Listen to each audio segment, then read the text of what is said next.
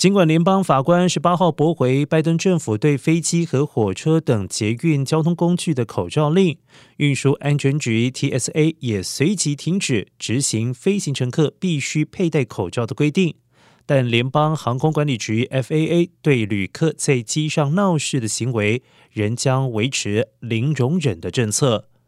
FAA 去年接到5981起旅客违规的报告，其中有关戴口罩的争议超过了 70%。FAA 局长诺伦表示，旅客在飞机上闹事很危险，需付出高昂代价，空中不能发生不安全的行为，维持零容忍的政策有助于我们预防和惩罚不安全的行为。